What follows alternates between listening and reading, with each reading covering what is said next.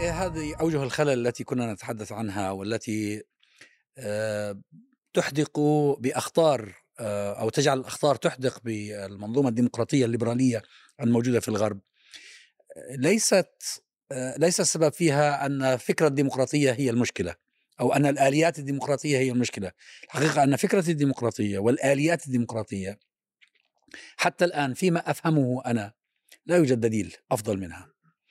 الفكرة من حيث المبدأ هي مثل فكرة الشورى في الإسلام، أنه الأمة هي صاحبة المرجعية فيما يتعلق بمن يحكمها ومن يدير شؤونها، والآليات ابتكرها البشر مع التجربة مع الزمن عبر قرون من الزمن لضمان أن الناس أن حق الناس في هذا الاختيار يظل مضمونا. المشكلة التي نراها في الغرب هي غياب أو اضمحلال مع الزمن لمنظومة القيمية التي معها يغيب الصدق ومعها تغيب النزاهة ومعها تغيب الأمانة، ويبرر الإنسان لنفسه تجاوز الأعراف التي كانت مقدسة قبل وقت قريب.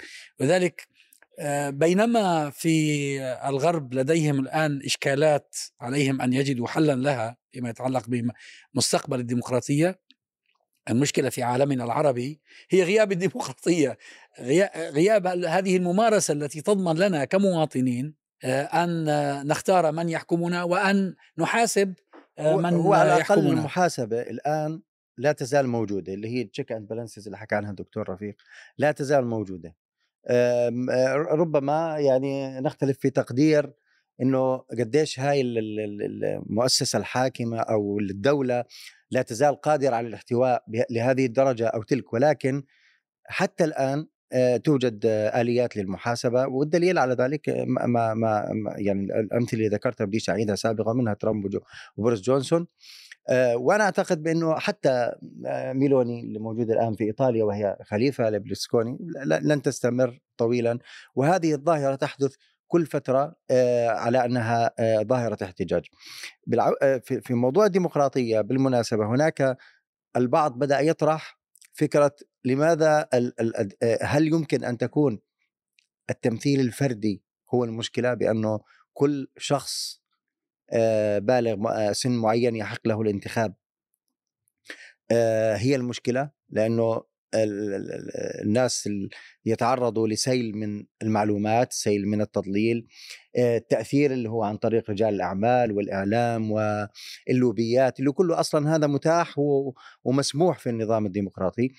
فبالتالي حينما تصل المعلومات والدعاية للناس العاديين يتم اقتيادهم ل يعني خيارات قد تكون تضر الديمقراطية نفسها. لذلك البعض طرح هل يمكن التفكير بديمقراطية لا أعرف كيف أسميها، نخبوية.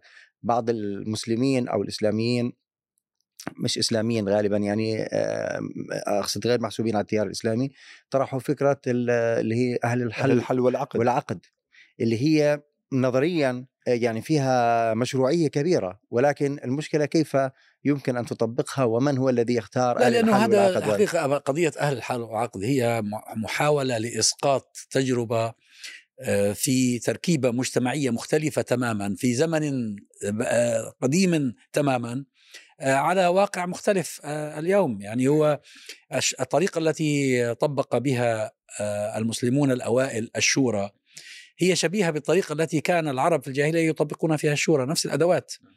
لما اتسعت رقعة الدولة الإسلامية وأصبحت إمبراطورية لم تعد هذه الأدوات قادرة على أن وبالمناسبة تؤدي الغاية. حتى قضية أهل الحل والعقد يعني هو أنا شخصيا لما أقرأ عن آلياتها أجدها قريبة من النظام البرلماني. يعني في نهاية المطاف ناس أهل حي أهل حارة أهل مدينة يرشحون نائبهم فيذهب إلى البرلمان وهو يصوت. هو زمان كيف كان العشيرة، من يمثل العشيرة هذا له مصداقية، ما محتاجوش يروحوا لكل واحد من أفراد العشيرة ويسألوه، خلاص هو يمثلوا. لكن لما تتغير تركيبة المجتمع هذا لا يصلح. يعني هو شوف، الأنظمة السياسية ليست وليد التجريب الخيالي، مش الناس تعمل خيال تشكل نظام سياسي. الأنظمة السياسية وليد التراكم التاريخي، وأنا تقديري نظام ديمقراطي كآليات خلينا من المنظومة الليبرالية والقيم الليبرالية ممكن تقع فيها كثير من الانتقادات أو التساؤلات المشروعة في حقيقة الأمر، لكن الديمقراطية كآليات لإدارة الشأن السياسي وعقلا الشأن السياسي، يعني أن الحاكم لا يأتي بالغصب بالقوة، أن يكون فيه تداول سلمي على السلطة. ثورة كبيرة، يعني قبل ذلك كانت تقطع الرؤوس يعني دونها مع الصدر أو القبر، كانت الناس تتقاطع حتى في تاريخنا الإسلامي، كان في نوع من التناقض بين فكرة الشورى وبين فكرة الغلبة، أن الحاكم الذي يتغلب يسيطر بقوة العصبية وبقوة العنف، يعني يفرض سياسة الأمر الواقع. أوروبا حتى تنتقل إلى هذه المرحلة احتاجت إلى تضحيات ودماء كبيرة، تشكلت الآليات، هذه الآليات من رحم الحروب الدينية، بدأ التفكير كيف يمكن يعني تحويل السياسة يعني من مجال صراع وتصفيات وقتل ودماء إلى إدارتها بشكل سلمي. هذا الأمر ليس سهل، وأنا تقديري بعض القيم المبثوثة في فكرنا الإسلامي وفي تاريخنا الإسلامي يعني ربما تكون مرتكز أساسي. فكرة التعاقد مثلا عند روسو، أنا تقديري أخذت هذه الفكرة من فقهاء المسلمين، يقول أساس الحكم هو التعاقد. حسن الترابي كان يقول ذلك على فكرة، وهو محق في ذلك، لكن شنو الفقهاء المسلمين واجهوا معضلة كبرى، يعني لم تعد فكرة التعاقد قائمة بين الحاكم والمحكوم، فرضت سياسة العصبية وسياسة الغلبة فرضت نفسها، فأصبح التعاقد يقاس بالبيع في الأسواق، يقول لك مثل ما تتفق أنت ولو 2 أو 3 تعاقدوا على الأمر على أساس أن السلطة مشروعة تصير مشروعة، بينما هي أصل فكرة التعاقد بين الحاكم والمحكوم، أطيعوني ما أطعت الله فيكم، يعني ما يسمى بالبيعة العامة. ولذلك التقدير يعني النظام الديمقراطي كآليات يعني يصلح لتخفيف توحش السلطة ومعناها الاستعاضة عن إدارة الشأن السياسي بالقوة وبالدماء بالآلية السلمية، بل إلى أن يوجد البشر أفضل منها. لا يوجد أفضل منها حتى الآن، يعني لا يوجد بديل. ولكن المشكلة هم يقولون يعني أقل الأنظمة سوءا، وهذه حقيقة. لكن شوف المشكلة في المنظومة الديمقراطية، أنا أقرأ كثيرا هذه الفترة لناقدي الديمقراطية من الغربيين، بالمناسبة أحدهم كتب كتاب وفيه نقد شديد ودقيق، أنا أرى فيه كثير من الدقة في النقد، يتحدث على أن الحل والعقد، يتحدث على أنه يجب أن يكون هناك مجلس حكماء، يعني تقريبا نفس الصيغة اللي موجودة في التاريخ الإسلامي اللي هي أهل الحل والعقد. المشكلة في الديمقراطية، ولذلك كثير من شعوبنا أصبحوا ينفرون من الكلمة، مشكلتين رئيسيتين، مشكلة داخلية ومشكلة خارجية، أن الكثيرين يربطون أن الديمقراطية يجب أنها علمانية، بدون علمانية فيش ديمقراطية، وهذه كثير من المسلمين يرون أن هذا غير مقبول وغير معقول يعني، ويتصادم مع عقيدتهم أو عقائدهم. الأمر الثاني أن هذه الديمقراطية لم تمنع كبريات هذه الدول أن تطحن شعوب بأكملها، العراق كآخر الأمثلة، لكن ليس فقط العراق. عندما يقوم بوتين بطحن الشعب الأوكراني، وكان يعتقد أنه سيسيطر على كييف في أسبوع، وهو الآن يغرق بكل ما يعنيه الكلمة، كان هذا متوقع من نظام استبدادي لا يزعم أنه ديمقراطي ولا يزعم أنه لديه حريات في وطنه إلى آخره. لكن عندما يقوم بذلك الأمريكان ومعهم 33 دولة أو أكثر، فهذا يطرح أمام الناس أي ديمقراطية يحدثون عنها. ولماذا هذه الديمقراطية هي لديها؟ أحدهم قال أن الديمقراطيات لا تتحارب. نعم، ديمقراطيات لا تتحارب، لكن ديمقراطيات تغزو وتحارب الآخرين، خاصة إذا كانوا ضعفاء. فهذه إشكالات. أيوة، بس هذا لا يطعن هذا في آليات الديمقراطية، لأنه آليات الديمقراطية هي آليات ضمان أن هذا الحكم ممثل للشعب. طبعا ما أثرته من شبهات صحيح أن الناس يتداولونها، لكن الرد عليها سهل. أولا، لا يوجد ارتباط عضوي بين الديمقراطية والعلمانية، لأن الديمقراطية هي عملية إجرائية، ويمكن أن يكون الأساس الفكري لها إسلامي أو علماني، مش مشكلة يعني، حسب المجتمع. القضية الأخرى أن الليبرالية الغربية، الديمقراطية الليبرالية في الغرب، مبادئها وآلياتها مقتصرة على حدودها الجغرافية، هي لا تتعامل مع الآخر بنفس المبادئ ولا بنفس الآليات، ولذلك هي تستبيح الآخر. كما كان يقول الدكتور المسيري رحمة الله عليه، كان يقول إن أشرس القوى الاستعمارية كانت أرقاها ديمقراطية، لأنها هي في مجتمعاتها ديمقراطية، لكن في تعاملها مع الآخر هي تنفي إنسانية هذا الآخر وتستبيحه. تعرف المشكلة اللي قبل شوي يعني تكلمنا عنها، هي في بعض المظاهر، مثلا مظاهر الليبرالية وأين آلت المجتمعات، ويعني ربما يمكن إجمالها مثلا في قضية حملات الشذوذ، حملات والتحول يعني، وثم حملات الإلحاد والابتعاد عن الدين ونفي الدين. النسوية شاركت أيضا ضمن هذه، وأيضا هناك حملات التسخيف، هذا اللي تكلمت أنت عنها دكتور رفيق قبل شوي. هذه الحقيقة هي مهددة للعملية الديمقراطية ذاتها، لأنه شوف هذه التوجهات اللي الشعوب تخرج بها بين الحين والحين، تيارات إنسانية يعني بيسكلي تتعاطف أو تتعاطى مع أفكار معينة وكذا، لكن كلها تحت سقف الديمقراطية. الإشكالية بأنه الآن هذه التوجهات أصبحت الآن هي تقفز فوق الديمقراطية وتسير الديمقراطية، بحيث أنه اليوم من يختاره الناس، يعني مثلا فيما ذكرنا أنه الانتخابات الناس تختار، صح؟ تختار بحرية. المشكلة اليوم هل هي حرة فعلا؟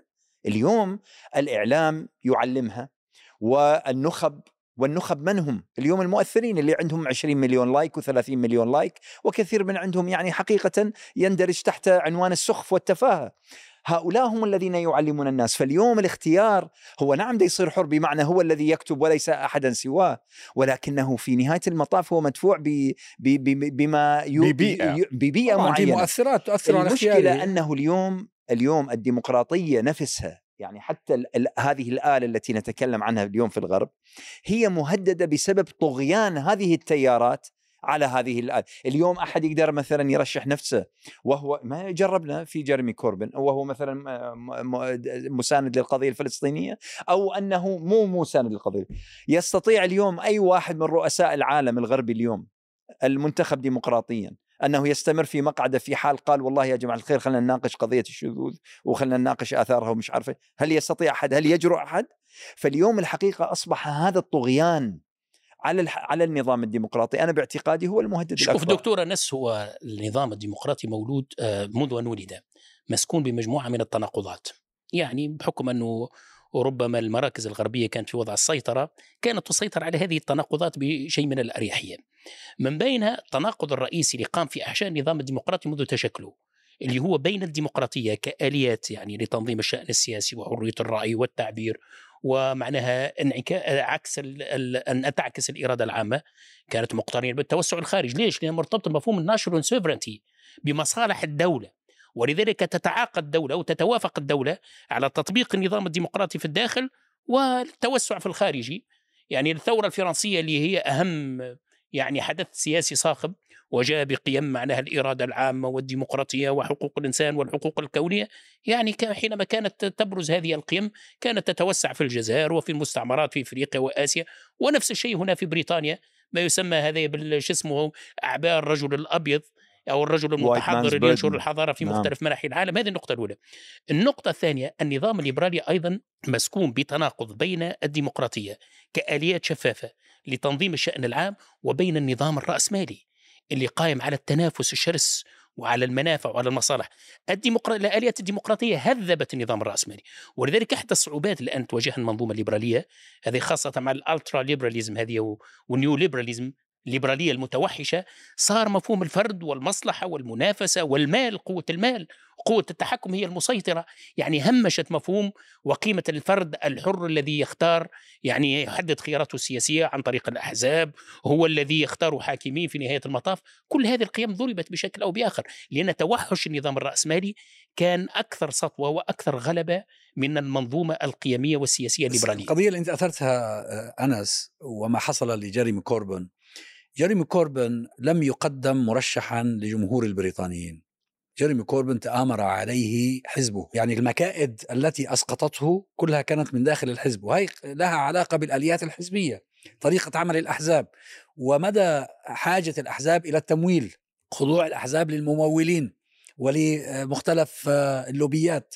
اللي بتعمل عملها في هذه الحالة، مثلا اللوبي الإسرائيلي وكيف تحالف مع قيادة الحزب لإسقاط هذا الزعيم. أنا في ظني لو كانت الآليات الديمقراطية شوي مختلفة في بريطانيا لربما تمكن كوربن من أن يفوز بأغلبية أصوات البريطانيين، لأنه حسب ما نسمع من استطلاعات الرأي عامة الشعوب الأوروبية توجهاتها كأفراد في القضايا مثلا التي تمس مثل قضية فلسطين تخالف مواقف الحكومات التي تحكمها. بس دكتور عزام، هذا يحدث صعوبات كبيرة. كلمة اللي قال السادات هذيك، أن للديمقراطية مخالب وأنياب. يعني الديمقراطية تقبل يعني اللعبة ضمن قواعد معينة، يعني فما كونسنسس، فما توافقات عامة تتعلق بمفهوم المصالح القومية. أنت باش تأتي النظام الديمقراطي لا تغير المرتكزات الأساسية للسياسة الخارجية والسياسة الدفاعية للدولة، لكن جيب مثلا واحد راديكال لافت اللي هو باش يراجع مثلا الإرث الهيمنة الدولية وموقع بريطاني في المعادلة الدولية، النظام الديمقراطي يسحقه. يعني ربما في بلادنا يسجنوه يعذبوه. لا، ليس النظام الديمقراطي الذي سحقه هو الغش والخداع والكذب. انت بتعرف انه في constituencies، في دوائر كاملة لحزب العمال عطلت بأمر من الأمين العام للحزب، أوقفها حتى لا يكون لهم دور في اتخاذ القرار. يعني صار في تلاعب. بس السيستم، المنظومة دكتور عزام، تو كما ساندرز في الولايات المتحدة الأمريكية أو جيرمي كوربن اللي هو على يسار، يعتبر يصنف اليسار الراديكالي في النظام الديمقراطي الليبرالي. يعني بالنسبة لهم هذا يهدد المصالح القومية. يعني تقديري شخصية راديكال ليفت يعني تراجع آليات الهيمنة الدولية، صرحت ولأول مرة بأنه لن نقبل. ما هو هذا هو اللي حكينا عنه، اللي هو النادي، في نادي معين اللي هو يعني في المعنى السياسي وفي الوسط وأطراف الوسط من اليسار واليمين. أي واحد بده يجي من خارج، كيف ندخل له بالله هذا النادي؟ بالله أنا عدنا إلى المؤامرة. هذا إحنا كيف بدنا ندخل؟ صار عندنا نظرية مؤامرة هناك قاعدة ويانا. لا مش مؤامرة. لا هو شوف، أنا برأيي إنه هذه حقيقة. أنا برأيي النظام الديمقراطي بدون شك هو الأفضل. مثل ما تفضلتوا قبل شوي، النظام الديمقراطي حتى الآن آلياته هي أفضل شيء موجود حتى الآن. عندما يعني نناقش أو ننتقد الآليات أو المبادئ الموجودة في هذا النظام، فهو جزء من النقاش الطبيعي الصحي. احنا أصلا يا ريت واصلين لحد النظام الديمقراطي، لكن النظام الديمقراطي حتى من داخله يعني معروف الانتقادات عليه، تأثير اللوبيات، تأثير المال. اللي أنا ذكرت قبل شوي إنه في نادي معين يجب أن الناس يجي منه. حتى للعلم حتى كان في ناس يتكلموا عن جيرمي كوربن، مش بس فقط فلسطين والمؤامرة الكبيرة اللي صارت عليه في الحزب، في ناس كانوا يتكلموا عنه. يعني في واحد كان يحكي هذا رجل مبدئي، مذيع مهم في بريطانيا، من أهم مذيعي بريطانيا، كان يقول هذا رجل مبدئي غير قابل أن ينتخب. يعني تهمته أنه مبدئي، أنه صاحب قيم. واحد آخر يقول لك he's not polished، يعني مش مزبط حاله هيك، وبحكيش عن إجابة على السؤال اللي طرحه أنس، إنه كيف ندخل هذا النادي. إذا بدك تدخل هذا النادي بدك تصير واحد منهم، وبدك تلبس ربطة حمراء. لا هو أنت مبدئيا مش لابس ربطة. يعني هو إيش اللي بوصل واحد مسلم، لرئاسة حزب في اسكتلندا ولرئاسة الحكومة في اسكتلندا، إنه هو بدخل مش كمسلم، هو بدخل كواحد منهم. إيش اللي بيوصل واحد سوناك هندوسي هندي أبوه مهاجر بصير رئيس وزراء في بريطانيا؟ هو ما عاد مهاجر ولا عاد هندي ولا عاد هندوسي، هو أصبح جزءا من هذه ولذلك الديمقراطية هي سيستم. يعني وهذا لا يلام عليه الآليات الديمقراطية. في حقيقة الأمر الآليات الديمقراطية يعني عندها صلاحية كونية. اشتغلت في الهند، بلد فقير وفي تهميش وتفاوت اجتماعي، اشتغلت كما اشتغلت في بلدان كاثوليكية، اشتغلت في بعض حتى البلدان الإسلامية، في نسبيا في إندونيسيا، في ماليزيا. هي آليات تصلح لتنظيم الشأن السياسي. المشكلة فين؟ حينما تكونش فيها أرضية تعاقدية أو توافقية.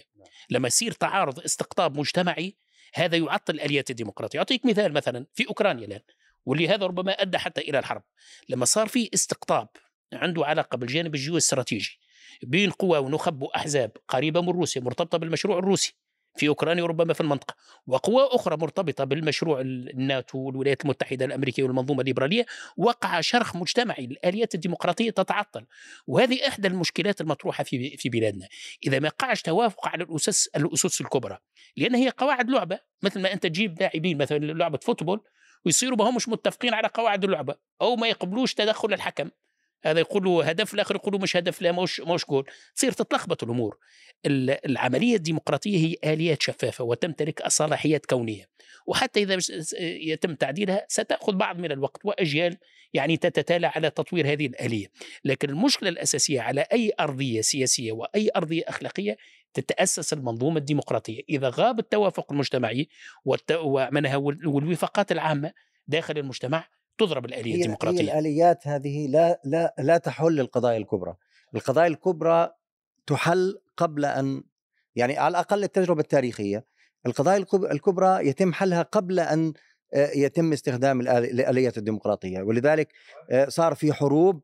الحروب أنتجت أول شيء نوع معين من الديمقراطية كان مبني على شيء ما يشبه العشائر بس في الغرب، لذلك يعني انقلب الناس على الديمقراطية في العالم العربي. صحيح، منهم وفيهم يعني بالضبط. لكن أنت بدك توصل لاتفاق على القضايا الكبرى وتجيب على الأسئلة الكبرى، ويصير في نوع من التعاقد اللي تحدث عنه الدكتور. بعد ذلك يمكن لآليات الديمقراطية أن تحل. وأنا يعني أقول إذا أيضا أنا أعتقد بأنه الوفرة الاقتصادية لها دور أيضا.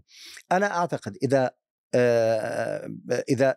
إذا تراجعت الوفرة الاقتصادية في الغرب بشكل كبير، مش بالتراجع البسيط اللي حاصل، يعني إذا صار ركود حقيقي مستمر لفترات طويلة، وظهرت قضايا يعني تتناقض مع التعاقد التاريخ اللي صار واللي تطور مع الوقت بشكل كبير وشكل جذري، أنا أعتقد بأنه آليات الديمقراطية لن تعمل هنا، تتعطل.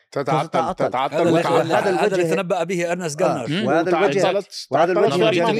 وهذا الوجه الجميل للليبرالية سيختفي. والدليل على هيك بس يعني مؤشر قليل، الحرب في أوكرانيا، احنا صرنا نشوف الغرب بشكل آخر.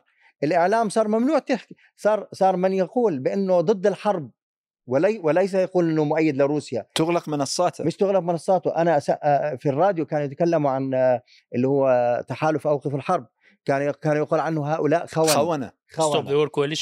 الإعلام ممنوع يجيب اسم ثاني. تم طرد روسيا من كل المنصات ومن كل الألعاب، والصوت الروسي غير حاضر في الإعلام. تم إغلاق حتى على التويتر وغيره اللي هي روسيا اليوم. أنا نعرف شو ولم يتمكن اليوم بوتين من حضور جنازة برلسكوني بالضبط. هاي مشكلة كبيرة. لا ليش كان قصدي إنه هذه الوفرة وهذه الاتفاقات حصلت ديمقراطية. إحنا أظن في العالم العربي لسه يعني بعيدين جدا عليها صراحة. هذه هي واحدة من الأخطاء اللي ارتكبت. ومعنا الأخ رفيق كان من الحاضرين أو المشاركين في حزب النهضة الذي في الخطأ ولا في العملية؟ في الاثنين. هم كانوا في الاثنين، لأنهم ما اعتقدوا أن هناك توافقات، وأننا ممكن أن نمضي إلى عملية انتخابية وأن الأغلبية تأتي بنا، وهذا الذي حدث حقيقة. لكن فيما بعد اتضح أن هناك دوائر، خاصة عندما تم الإطاحة بالتجربة في مصر. كان واضح أن لن تستمر التجارب الأخرى، قد تكون مدمرة مثل ما هي ليبيا. وتونس الآن تتجه تقريبا إلى مصير، وإن كان مختلف في الشكل إلا أنه في المضمون ليس بعيدا عن الوضع الليبي، بعيدا ربما فقط من السلاح في الوقت الراهن. ذكرت نقطة أساسية على قضية الأخ هذا اللي انتخب في اسكتلندا، حمزة يوسف. كثيرين يرون الآن أنه فاز على المسيحية التي كانت منافسة رئيسية له، لأنها هي كانت ضد المثلية، ضد الشذوذ، بينما هو كان يدعمها بقوة، قال أنا دعم له. هذا هو الذي يرون أن الكثيرين أن هذا هو الذي فصل في نهاية المطاف. لازلت أتذكر في 2011 عندما جاءت امرأة فرنسية بجزائر اسمه كريم لوزير الداخلية الفرنسي، يومها وزير داخلية ساركوزي، وقالت له هذا جزائري مسلم كريم، فنظر إليه بنوع من الامتعاض، يعني ما التي تأتي لي بكريم جزائري مسلم. كانوا في مؤتمر مفتوح للشباب وللسياسيين، قالت له لكنه يشرب الخمر ويأكل الخنزير. قال هذا هو المسلم الذي نريد بهذه الوضوح، وهذا هو الجزائري وهذا هو المسلم الذي نريد. هذه القضية أنه يراد قولبة الآخرين في إطار معين. هذه شروط النادي، شروط الدخول في النادي بالضبط، لازم النادي الآن. وهذا هو الإشكال. حتى أنا معترض بشدة على بوتين، وهو نراه معتدي في أوكرانيا، لكن أرى أنه من حقهم أن تظهر روسيا اليوم بالرغم أنها هي بروباغندا، لكن من حقه أن يبدي رأيه وأن يظهر في وأن لا يتهم هنا الذين لهم رأي ضد الحرب مثلا بأنهم خونة البعض، يعني مش في كل الحالات، يعني كاين اللي يعبروا بحريه، من حقه ان يكون له وجهه نظره وان يقدم وجهه نظره، وان كان انا رايي الشخصي انه معتدي وانه ظالم وانه ظن ان اوكرانيا مثل الشيشان ومثل سوريا يحطمها كما يشاء وان الغرب لن يتحرك. دائما هذه هي الموضوع، موضوع النادي، موضوع القولبه، موضوع انك اذا خرجت على الاطار. ديغول، ذكرت ديغول انت في بدايه الحديث، يبدو عند الفرنسيين من أعظم الناس وعند كثيرين في العالم، لكنه هذا من أجرم الناس. هذا في نهاية الحرب العالمية الثانية في 8 ماي كانوا يحتفلون هنا في الغرب بنهاية الحرب العالمية الثانية، أمر بقتل عشرات الآلاف من الجزائريين، هو الذي أمر. وفي 58 عندما جاء بعد محاولة انقلابية ضد الجمهورية الرابعة ونشأت الجمهورية الخامسة، كان أشد سنوات الحرب في الجزائر هي بعد مجيء ديغول إلى الاستقلال. الأربع سنوات الأخيرة من الثورة وليس الأولى كانت هي الأعنف، كان هناك تدمير للقرى، تدمير للناس، قتل لمئات الآلاف، مجازر بلا حدود. لكن الصورة التي تظهر لديغول خاصة عند الفرنسيين وعند كثير من الغربيين أنه ذلك المحارب، وعند كثير من العرب لكنهم ينسوا أن الذي أعطى السلاح النووي لإسرائيل مثلا ويتحدثون على هذه هو ديغول، وأن أول تجربة نووية أقدم عليها الكيان الصهيوني كانت في الجزائر، أقدمت عليها مع فرنسا وسميت بالجربوع الأزرق تيمما بالعلم الإسرائيلي في 61 في ماضر.